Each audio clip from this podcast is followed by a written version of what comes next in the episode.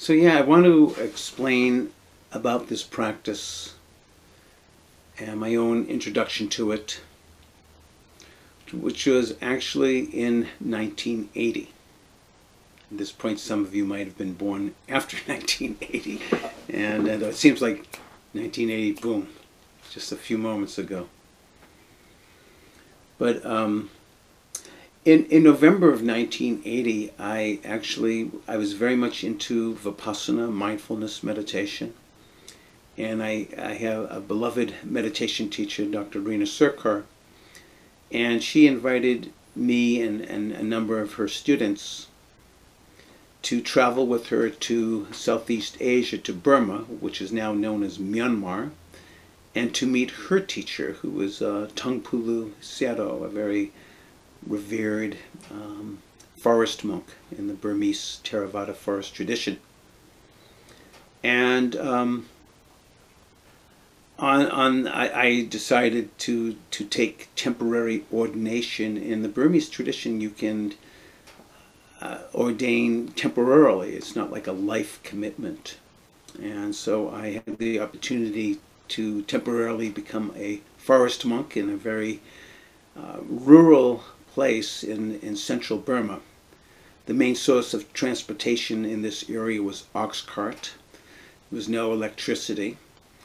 And it was a great place to practice, very quiet.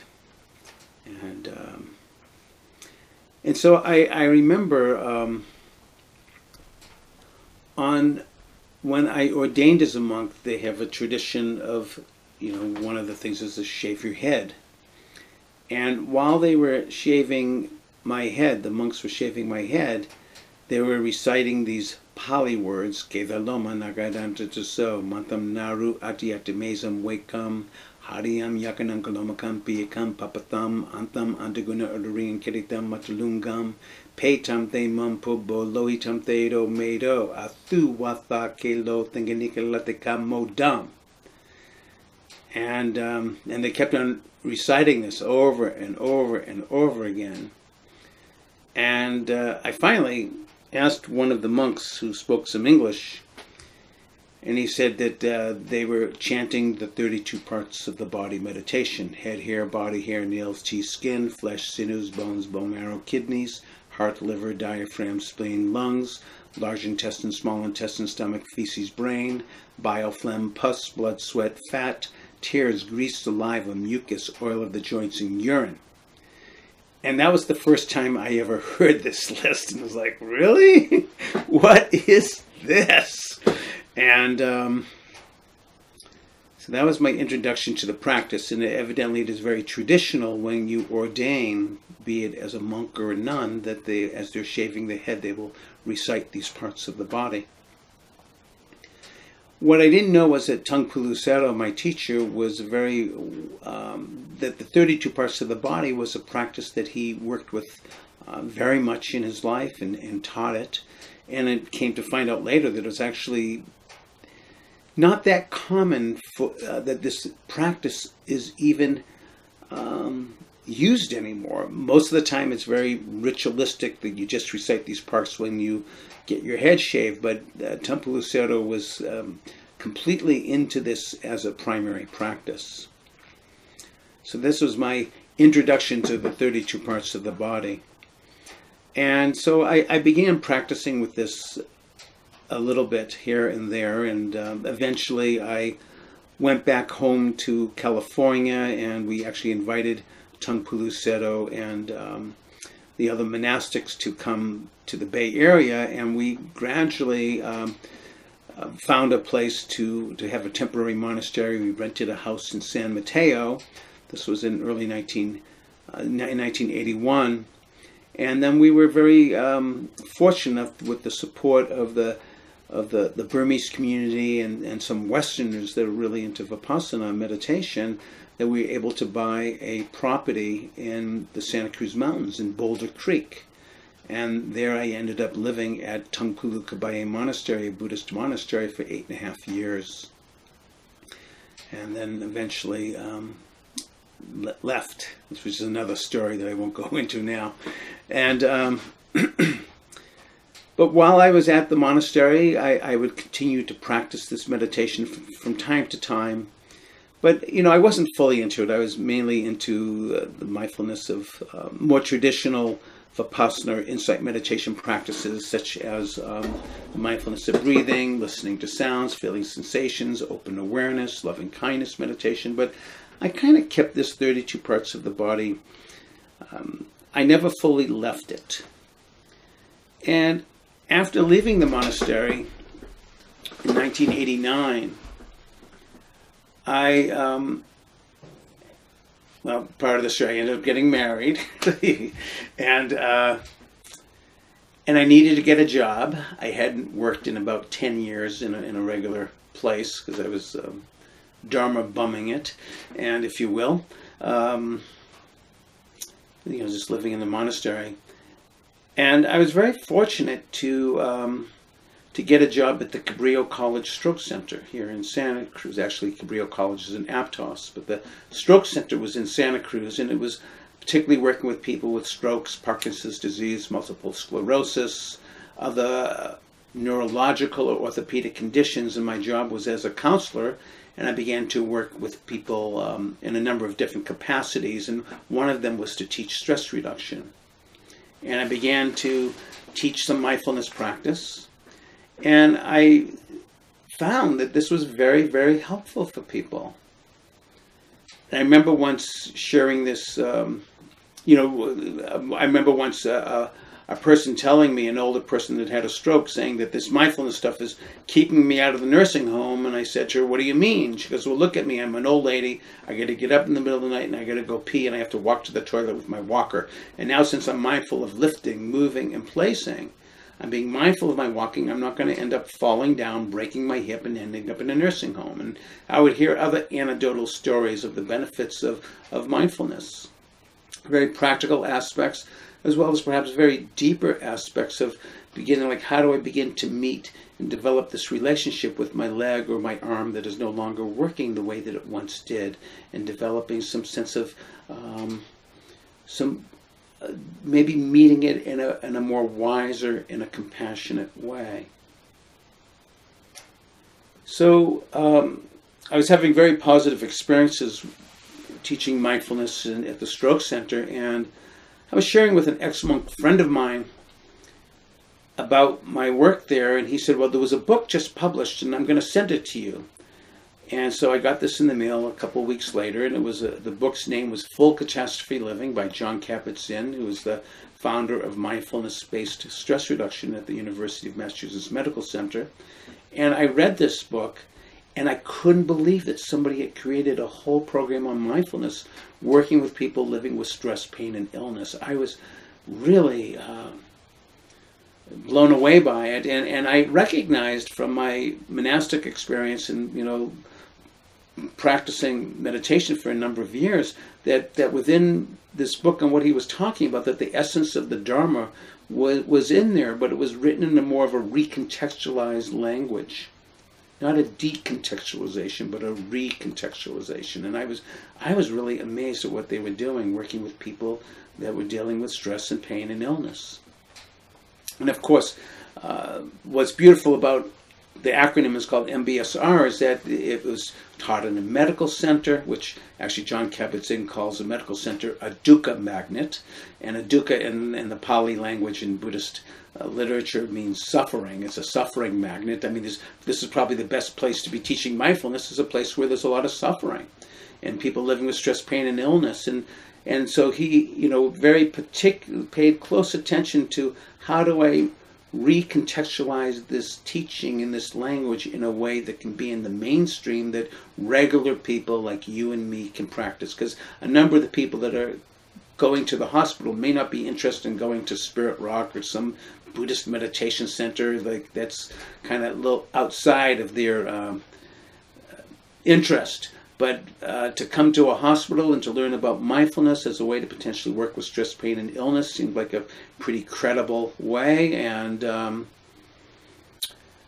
so when I read the book, as I was saying, I was very amazed with what they were doing. And so I actually wrote Jon Kabat-Zinn a letter thanking him for publishing this book and letting him know that I was working at a stroke center, and I shared with him some of my experience about having lived in a monastery for a number of years, and actually he called me back a couple of weeks later. This was before he was famous, and we got acquainted, and essentially he said, come and visit us, and my folks live in the Boston area, and I was going there about a month and a half later, and so I ended up going to UMass Medical Center and meeting Jon Kabat-Zinn and colleagues, and saw what they were doing, and I was so inspired. It's like, I want to come back and do this at the stroke center in a more formal way. At that point, there was not even any MBSR teacher training, and essentially Jon Kabat-Zinn said, you know, the curriculum is in the book, Full Catastrophe Living, go ahead and teach it. If you have any questions, give us a call.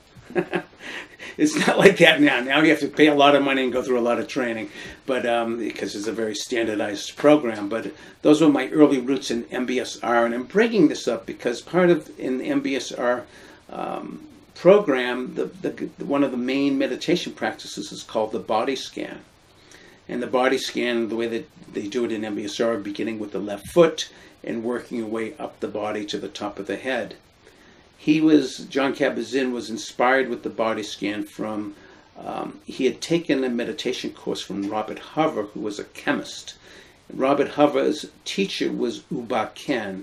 U Ba Khin taught Ruth Denison, him, Goenka, this type of body scanning technique. And so this was his introduction to scanning the body.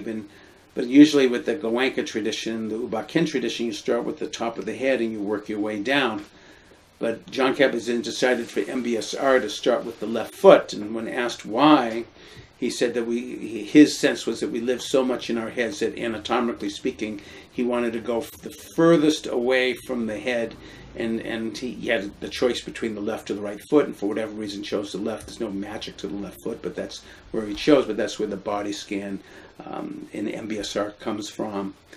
And so as a budding and MBSR teacher and teaching at different hospitals, I was very fortunate to begin doing this before the wave of MBSR even started. Began our first class at the Cabrillo College Stroke Center in 1991. And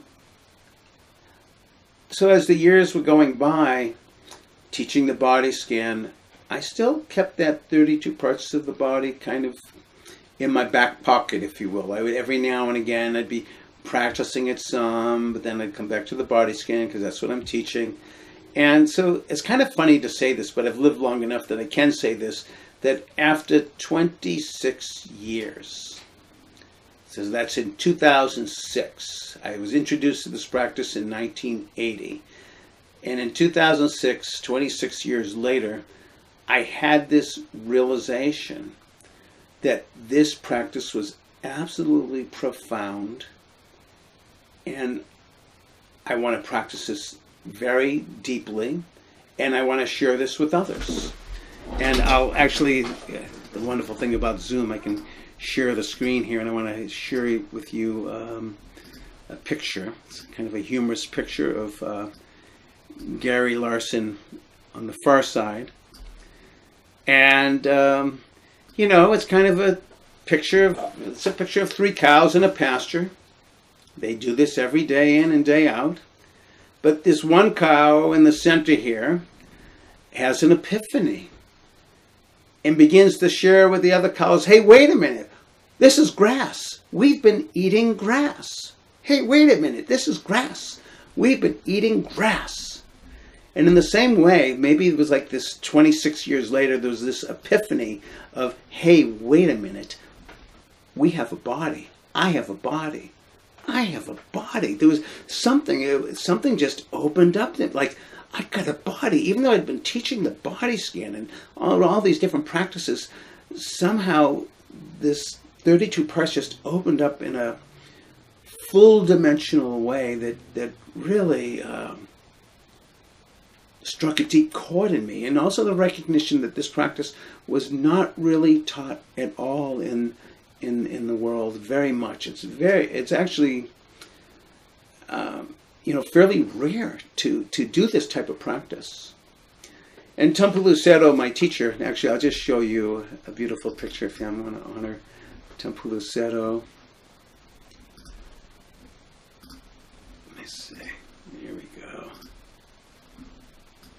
So that's Venerable Taungpulu Tawya Kaba-Aye Sayadaw. And that what that means is the world peace forest teacher from Ghost Mountain. He's got a long name, but he was the world peace forest teacher from Ghost Mountain, Taungpulu Sayadaw. And I'll close the share now. And Taungpulu Sayadaw actually had this to say about the 32 parts of the body. He says that the 32 parts of the body meditation is the most eminent amongst all of the foundations of mindfulness. That this meditation is unlike any other kind of meditation, and it is brought to light and taught only in the times that the Buddhas arise. And he's not kidding when it says that it's unlike any other meditation, perhaps, that you've practiced. Because it has a very particular format and way of doing practice. So there's a very particular method to practice the 32 parts of the body. And the first part is called the Sevenfold Skill in Learning, which is a very kind of archaic wording and arrangement. Bear with me on that. But essentially what this means is, as far as doing this practice, is that that there's a chanting part to this. So you can see how I was just rattling off these body part names, because I've done this for years now. And traditionally, you recite these practices, and we'll do it. Each time we meet, we're going to recite all 32 parts 5 times forwards, 5 times backwards, and 5 times forward and backwards. So there's a part to this practice of verbal recitation, the chanting of the parts. And then that sets up the conditions for us to know it mentally. So for example, next week we're going to work with head, hair, body, hair, nails, teeth, skin. And we'll just say that out loud: head, hair, body, hair, nails, teeth, skin. Head, hair, body hair, nails, teeth, skin. Head, hair, body hair, nails, teeth, skin, up to 5 times. And then we'll recite it mentally inside ourselves 5 times silently. So silently, head, hair, body hair, nails, teeth, skin. Head, hair, body hair, nails, teeth, skin, and so forth, 5 times. So we're going to learn it verbally, doing the chant. That sets up the condition to know it mentally.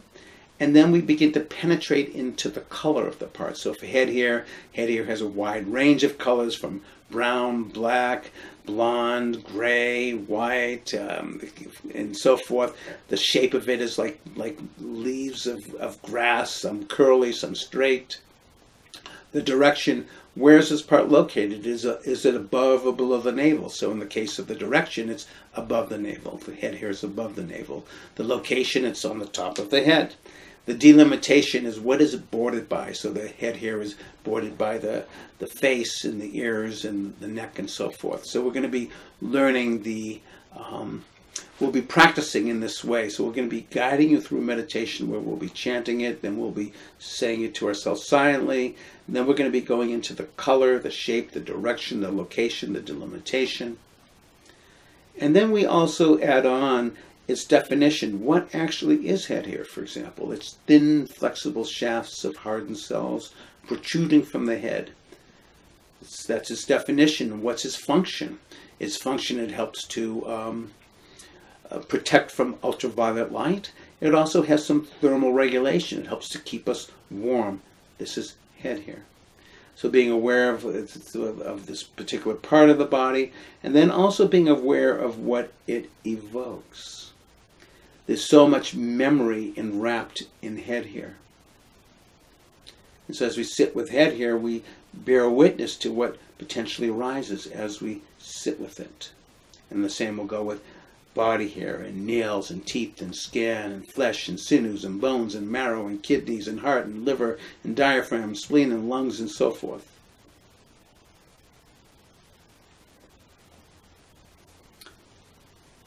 So since it's on your screen to see these benefits, alleged benefits of this practice is to really begin to penetrate this narrative, this story, this identification of I, me, and my begins to get a little bit blurred.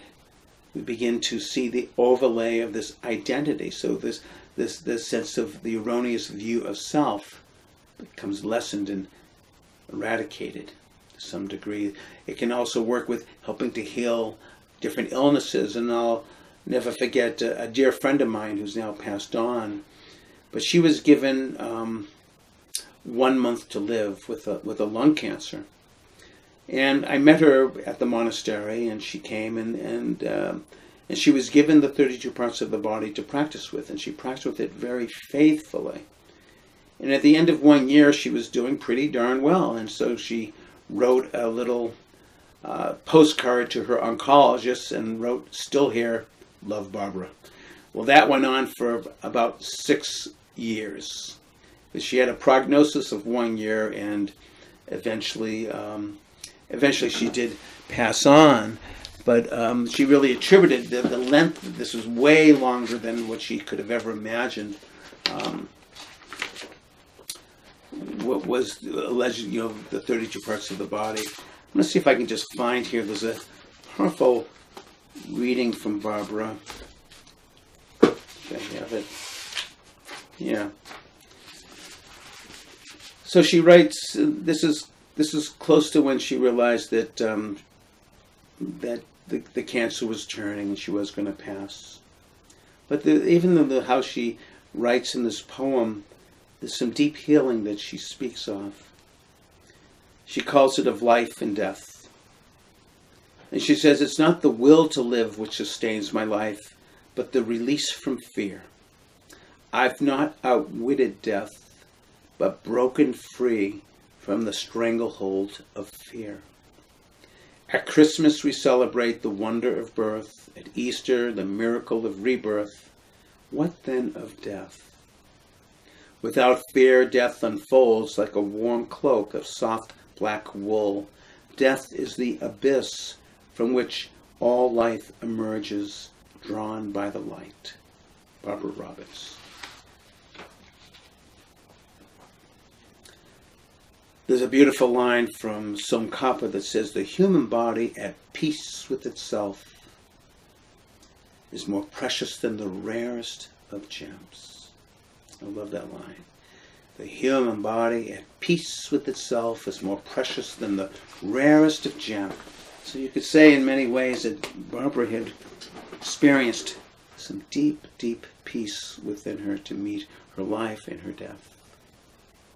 Other benefits speaks about it helps because we're doing so much concentration with memorizing these parts and reciting these parts and, of course, directing our mind to the parts. This helps to build and amass deep concentration. And then there's kind of a few funnier things like that. We do this practice, we'll become more intelligent.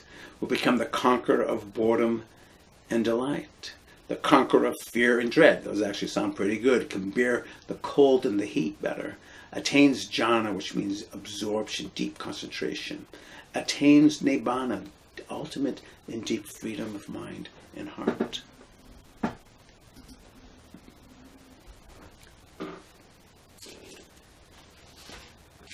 So I'd like to also just speak about,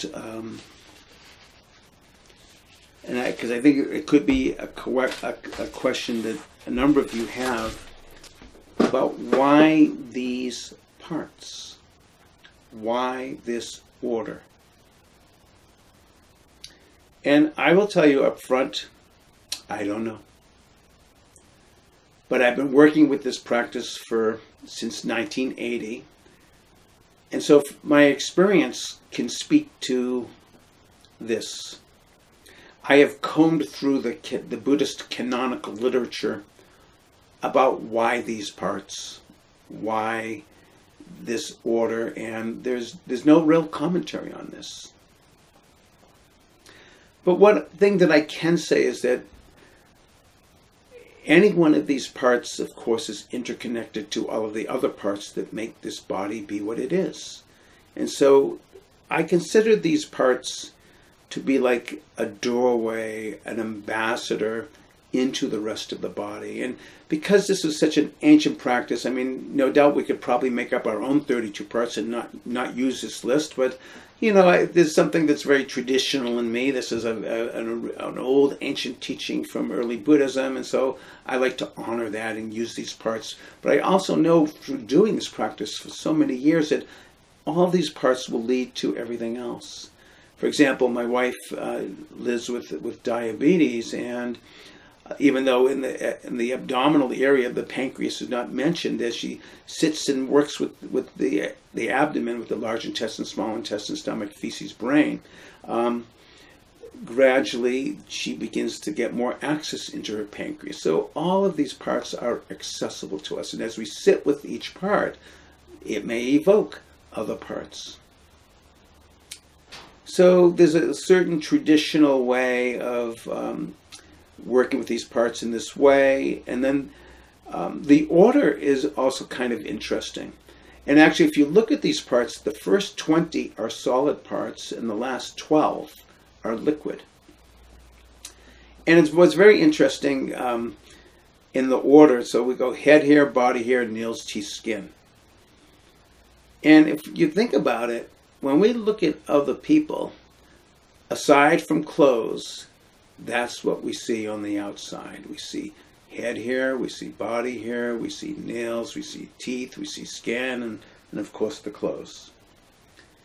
And so it's very amazing that we start with this outer layer. And, you know, I think it was very wise, because when we look at like all of the fussing and the money that we have spent on head hair, body hair, nails, teeth, and skin, it's unbelievable. I actually had a former chief financial officer take my class long time ago, and she actually created an Excel sheet of how much money she has spent on head hair, body hair, nails, teeth, skin up to the age of 70. And it was quite astounding how many hundreds of thousands of dollars for hair curlers and nail files and shampoos and cleansers. I mean, there's like a lot of, go look in your bathroom. I mean, look at all the stuff you've got. You're fussing with head hair and body hair and nails and teeth and skin. And so I think it's very powerful to begin with these parts that we see. It's very powerful. And then we begin to have this sobering thing. I have all this stuff about head hair, but then I begin to learn, if you open up a medical dictionary, it says what is head hair? It's thin, flexible shafts of hardened cells protruding from your head. That's what head hair is. And it's helpful for thermal regulation. It keeps us warm, and it also has some protection from ultraviolet light, so some protection elements. But that's really what head hair is. But we build a whole world out of head hair and body hair and nails and teeth and skin. The cosmetic industry understands this very clearly. It's a multi-billion dollar industry, fussing with head hairs, body hairs, nail, teeth, and skin. So as we sit with these, we can begin to penetrate through the, perhaps break some of the spells of enchantment. Oh, maybe I can develop another relationship with head hair and body hair and nails, teeth, and skin that I've been such an adversary with. I can develop perhaps a more wiser and kinder relationship with the body. So it's very interesting. Head, hair, body hair, nails, teeth, skin. And then the next grouping is flesh, sinews, bones, bone marrow, kidneys. So flesh is muscle, sinews is connective tissue. So yes, we open up the skin. Underneath it is muscles, is connective tissue, is the bones, the bone marrow. And then what appears to be a particular jump, all of a sudden you're in kidneys. But actually it's very interesting. Bone marrow is about blood purification and production, and kidneys filters the blood and cleans the blood. So there's some connection there. But you may ask on further down, like, what does large intestine, small intestine, stomach, feces, brain have to do with things? Why is feces next to the brain? Did the Buddha have a sense of humor? But actually we begin to also realize that that, you know, that feces or the digestive system, some neuroscientists call this the second brain in these days.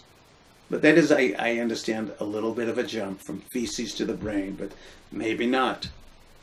So we're going to go through these parts, part by part, being aware of what we're feeling physically, what's getting evoked physically, what's coming up mentally, what's coming up emotionally. It's a very powerful practice. I just want to show you one other thing. Okay.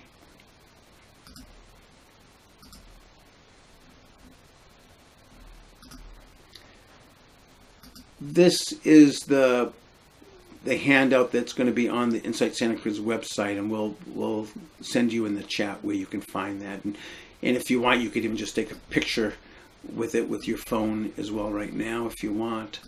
But this is essentially the formula of what we're going to do each week. So there's this week, as mentioned, is the introduction, and then next week we'll begin with these 5 parts of the head, hair, body, hair, nail, chi, skin. And then week 3, flesh, sinews, bone, bone marrow, kidneys. So we'll be going through each of these groupings. And then in the last week, we're going to do some practices with the elements and have the closing of the class. During the week, I would love if you could continue with the practice. And if you go to, let's see, I have a website called 32partsofthepractice.com. Let me see if I can put this on the share just so you can see it for a second. There we go.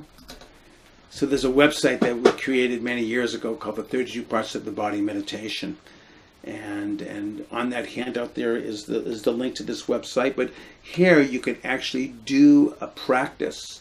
Like here's the group of head, hair, body, hair, nails, teeth, skin. It's a guided meditation. There's the next meditation on flesh, sinews, bones, bone marrow, kidneys. So you can play this and listen to this and practice along with it if you like, as a way of support. So we will be practicing in our class this particular group. And then at home, you can go on the 32 Parts of the Body website and click the audio and practice along with that if that's supportive for you. And, you know, it's great if you're able to do that, you know, during the week as best you can to help inspire you to do the practice. But each week we'll be practicing, again, with these parts of the body in a sequential way. And traditionally, we do 5 at a time, 5 at a time, 5 at a time. There's 4 groups of 5 parts of solids and 2 groups of 6 liquids. And so we'll be practicing in this way, just so you can get a sense of this.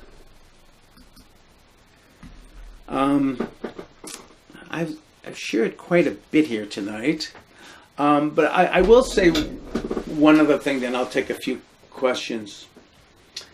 So if you start getting curious and you start getting on the internet and searching 32 parts of the body, I want to just share a few things with you so that you're not surprised. There's a couple of different ways to do this practice, and probably the way that's most out there is that this practice can be used as a way to work with these parts as they interconnect in with the elements of solids, liquids, motion, and temperature. But it also can be used in what might be more prevalent. You will see very strong language. Sometimes this practice is they'll speak of it as an asuba practice. That's the word in Pali, which means non-beautiful, but somehow that non-beautiful has been brought to a much negative association with the body. So you might see things like the loathsome, repulsive aspects of the body. You can tell this right away. Whoa, these are strong words. So you might see some of this language of the loathsome, the repulsive, the disgusting aspects of the body. I do not teach it that way.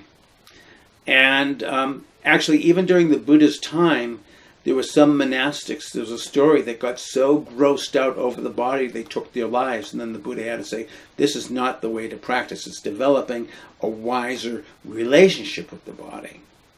But somehow the things that,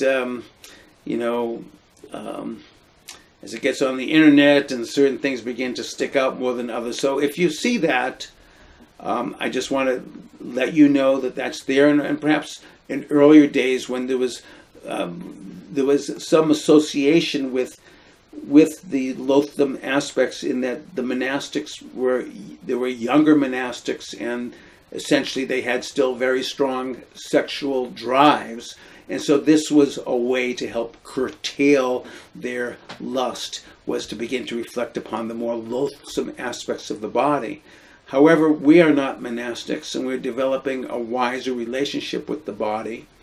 And perhaps, dissolving some of that spell of the enchantment of the body that the cosmetic industry will really emphasize. And so we're developing in this practice a more healthier and wiser relationship with the body. And essentially what Karen and I are going to do is, we're not going to give any types of words like that the body parts are disgusting or they're wonderful. We're just going to be matter of fact, from a medical dictionary. Again, if you read about it here, it's thin, flexible shafts of hardened cells. We're going to be doing this with each of the parts, and we're going to leave it up to the person that's practicing to discover their own relationship with that part. And again, I've heard one. I remember one person at a retreat I taught at Spirit Rock. She's at the end of the retreat, she gave this announcement to the world: I love my large intestines. Because she had this whole challenge with large intestines for most of her life. And during this retreat, she met her large intestines in a much kinder and wiser way. And so, so our practice is just to state the parts as they are and to be aware of what it evokes. Some people discover, I feel a lot of healing around bile. Many people go, oh, bile or pus, it's pus. But actually, it's a liquid byproduct. Pus is a liquid byproduct of inflammation. If we don't have pus, we would be in big trouble. And sadly to say, there's a very tiny group of infants that are born in the world from time to time that do not have the ability to form pus, and this is often a fatal condition.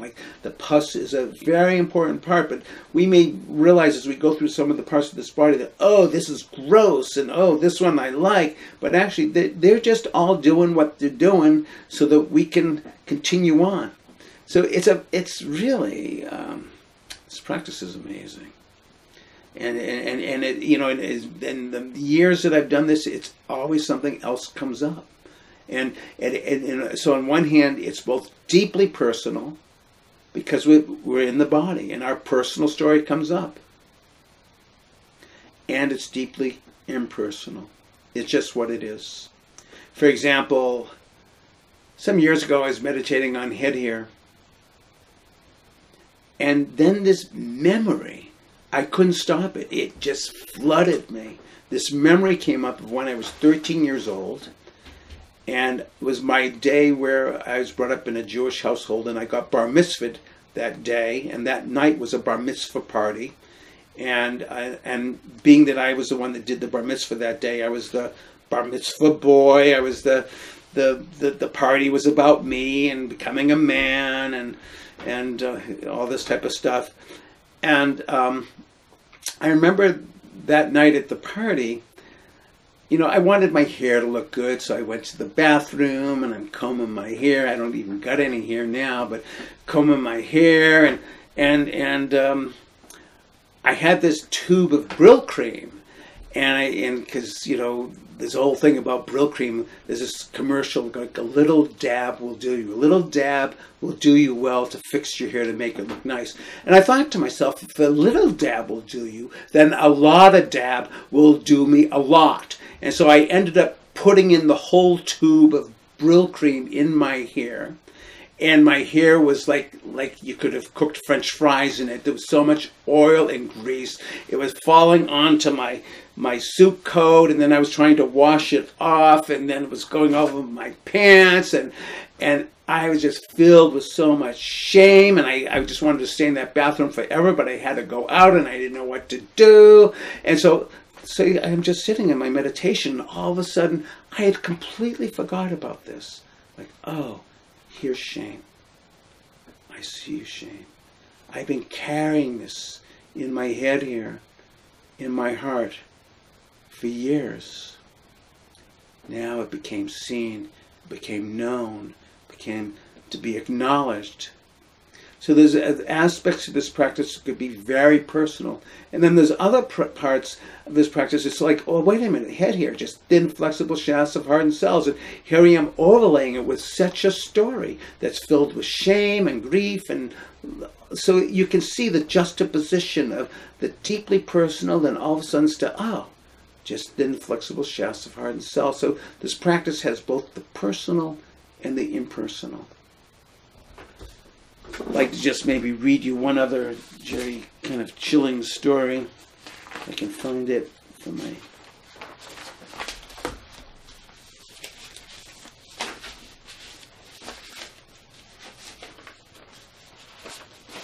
This was sent to me by a physician friend of mine who really got into this practice. And what she did was very... here we go. She wrote to me, she did the 32 parts, and then she wrote of her experiences with every single part and what came up for her. And so here's one on feces. So she's sitting with feces. And then she writes, oh, here comes the memory. There's no stopping it now. When I was very young, I looked up and admired my brother so much. I would do whatever he told me. One time he told me that he had a club with the neighbor boys, and of course I wanted to be part of that club. Of course he didn't want me to be in the club, so he told me that the only way I could get into this club was to hold a piece of human shit in your bare hand. Clearly, he thought I would never do it. He was so wrong. Soon after, he told me this opportunity came, and I caught my own feces in my hand before it touched the water. It was a perfect specimen for this, not wet or drippy. And I walked all the way through the house looking for my brother with this feces in my hand. Finally, I found him outside in the backyard and I showed it to him. I was proud. I was triumphant. I thought he would be so impressed. And all he said was, oh, that's great. Put that thing back. So I did. As far as I know, that club never met. I never heard another thing about it. I think I felt like I had proven myself to my brother. I could keep up with him and do whatever he could do, but I also had a deeper suspicion that I had been tricked, and I felt ashamed.